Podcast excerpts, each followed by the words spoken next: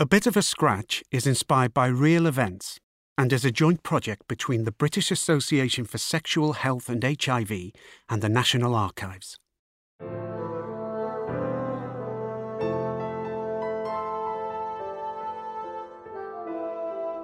You have before you a task which will need all your courage, energy, and patience.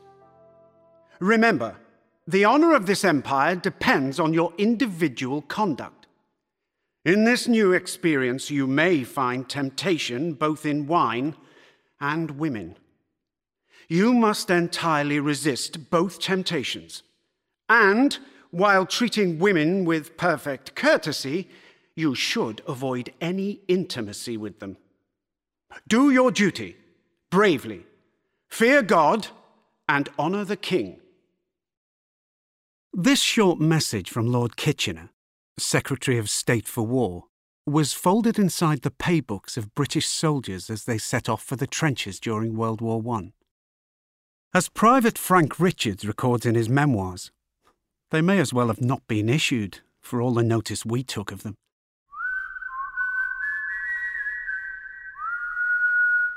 No.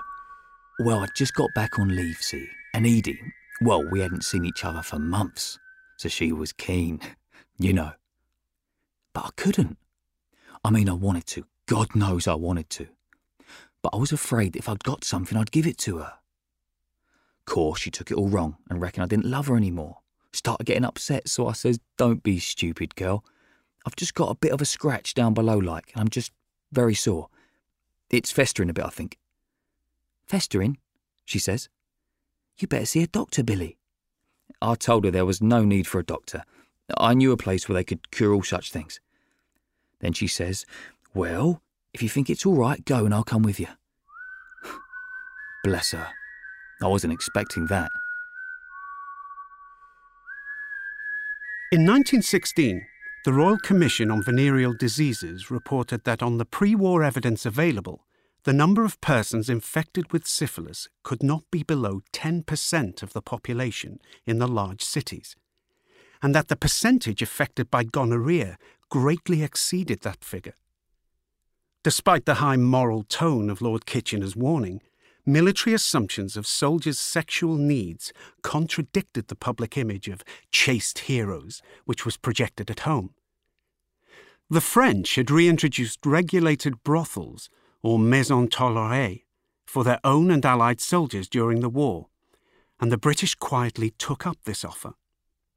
By the end of the First World War, venereal disease had caused over 416,000 hospital admissions amongst British and Dominion troops. Roughly 5% of all of the men who enlisted during the war became infected.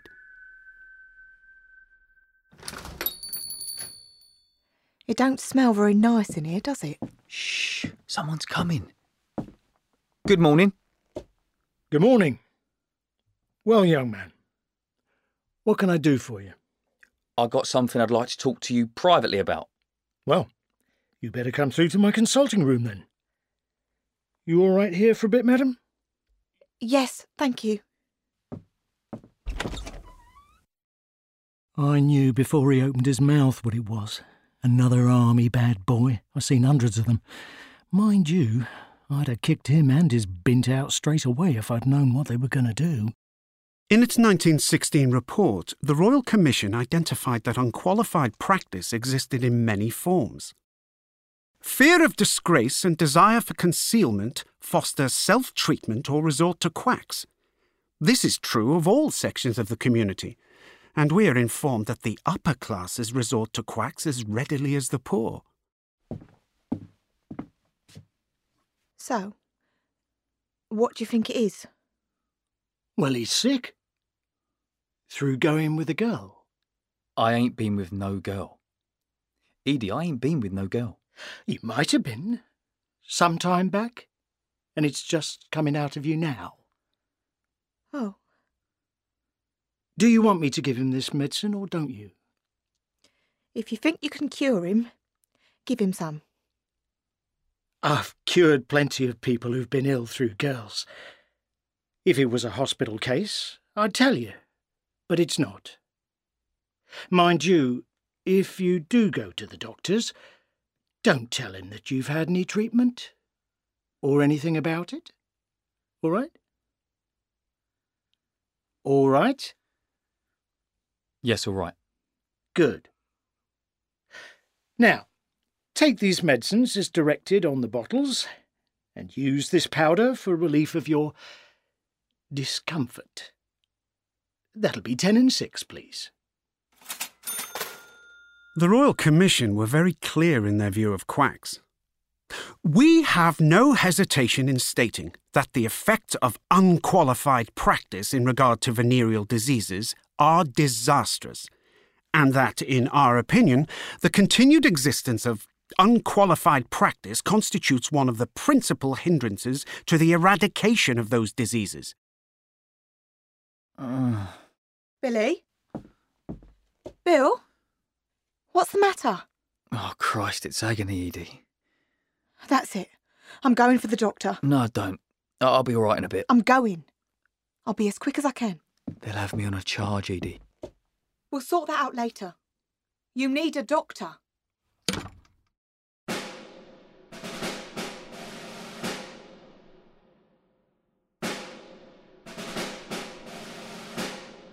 In British military law, the concealment of venereal disease, not the contraction of the disease itself, was punishable as a crime. Nevertheless, soldiers who were hospitalized with venereal disease found themselves penalized by an antiquated system of hospital stoppages, which meant that any man admitted to hospital for reasons not connected with his military service was liable to have money stopped from his pay to help cover the cost of his treatment.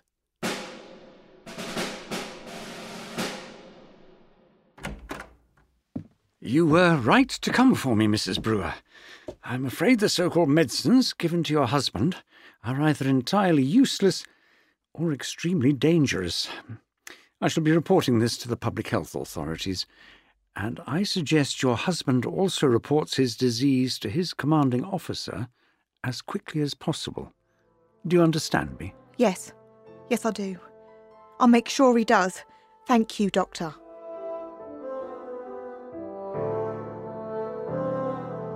By late 1916, many local authorities had moved quickly to adopt the Royal Commission's recommendation that arrangements should be made for providing for the whole community extended facilities for bacteriological diagnosis combined with the provision of adequate skilled free treatment. Money thus expended in detecting and giving treatment for venereal disease will be recouped by the nation in avoidance of later expenditure on insanity and the many other diseases due to syphilis and gonorrhea. Supported by generous government grants to cover 75% of the cost, facilities for treating venereal diseases were provided in increasing numbers by local authorities.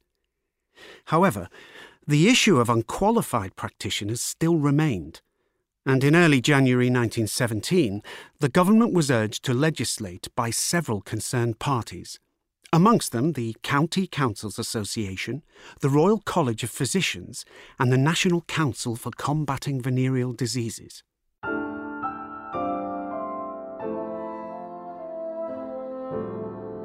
I don't think I've ever been as angry as I was with that chemist, or whatever he calls himself. A quack, that's what he is. Taking advantage of us like that. He could have killed Billy. It's just not right. How do these people get away with it? I was going to go and give him a piece of my mind, but Billy stopped me. What good would it do, he said. But I couldn't stop thinking about it. After what he's been through already in this war, and it's not over yet, he'll have to go back when he's better. So I went to the police. The recommendations of the Royal Commission were incorporated in the public health regulations, the principles of which still govern the rights and responsibilities of patients and staff in clinics today. It supported the Venereal Diseases Act, which defined exactly which conditions came within the meaning of the Act, directed the local authorities to provide free and confidential treatment, and imposed legal penalties on any who failed to maintain confidentiality. It made it a criminal offence for any other than authorised persons to treat such conditions, and it forbade the commercial advertising of any drug or preparation claiming to do so.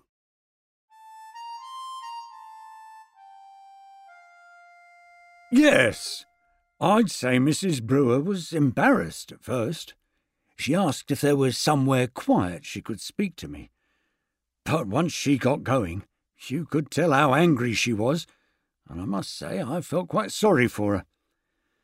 I accompanied her home, where her husband, William Brewer, was in bed, very ill. I asked if I could take a statement from each of them, and they agreed. Mrs. Brewer, in particular, seemed much cheered when I explained that this situation might justify proceedings being taken against the owner of the shop. Later on, I visited the premises where all kinds of patent medicines are sold, and also various surgical instruments. From the appearance of the shop and the information that I gleaned locally, the shop is extensively used by men and women suffering from this class of disease. I spoke with the owner, who said he did remember Mr. and Mrs. Brewer from the day before. But all I did was give him some advice and a tonic to strengthen him, which is what he asked me for. Well, the whole lot only came to ten and six, and he done it to assist him. This won't come to anything, will it, Inspector? I was only trying to help. On March the 8th, 1918, a report in the Morning Advertiser described the first prosecution under the Venereal Diseases Act 1917. In giving his decision, Mr. Ruth said, The defendant clearly comes within the statute, for he is not a qualified medical practitioner. It is the intention of the Act that persons should not be treated by quacks. Those who know the terrible results of the disease know the only hope is to obtain the best advice obtainable. The present being the first prosecution, and in the hope that it will act as a deterrent, I will not send you to prison. But I will fine you twenty-five shillings and two and twopence costs.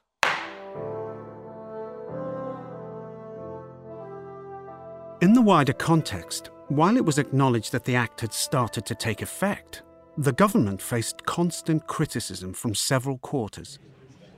Dr. Helen Wilson of the National Council for Combating Venereal Disease said, A point I would lay stress on is the present lack of provision for respectable married women to be treated at general hospitals.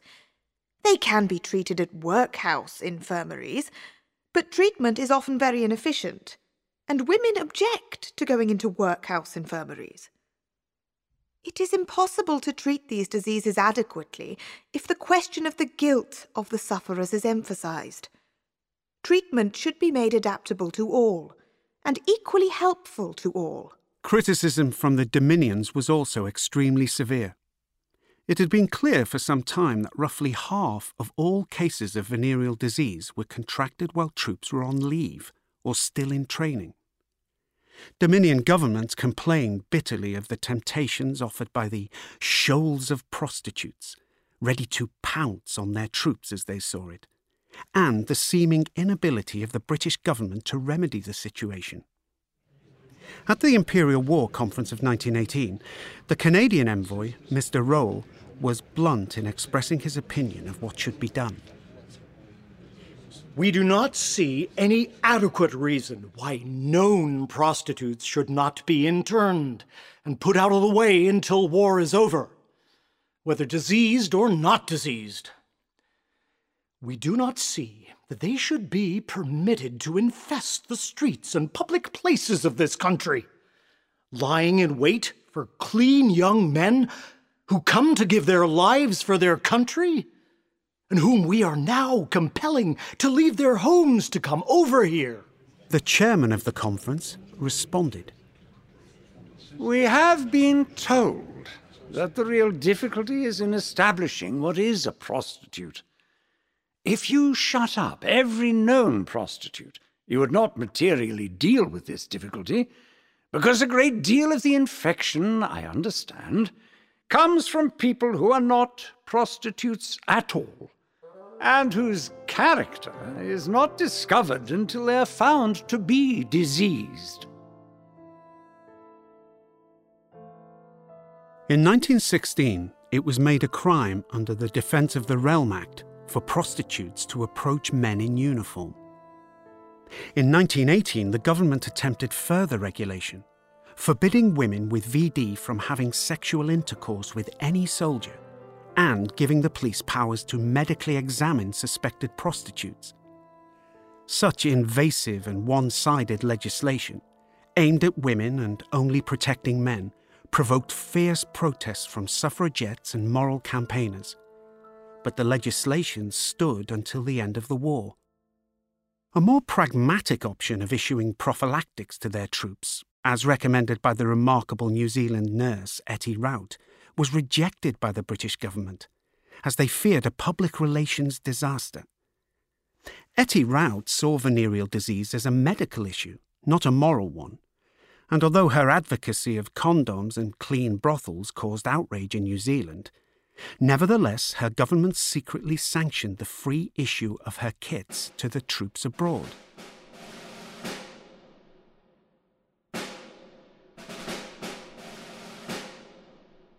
The British government never really found an effective way of coping with the dilemma of medicine versus morality, and the situation drifted on until after the war, when concern moved towards how to manage the impact of the demobilization of more than three million men, a significant percentage of whom would be suffering with venereal disease. A hundred years on from the passing of the Venereal Diseases Act, and the provision of diagnosis and treatment of sexually transmitted infections faces a modern day challenge. Dr. Elizabeth Carlin, President of the British Association for Sexual Health and HIV.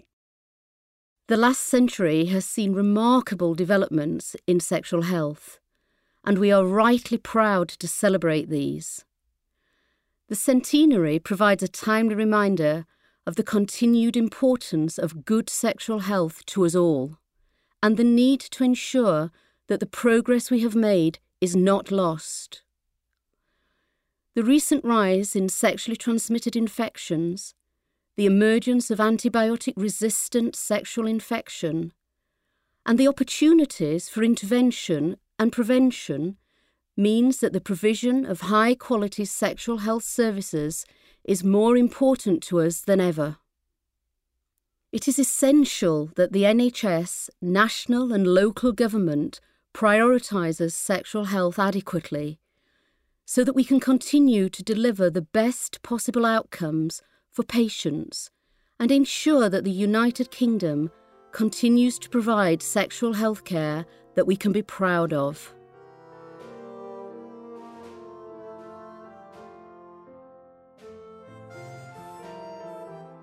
A Bit of a Scratch was written by Debbie Manship.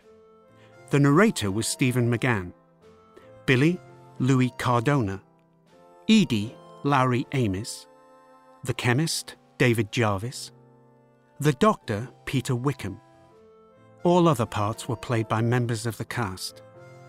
Music was composed by Chris Madin. The audio engineer was Holly Parris.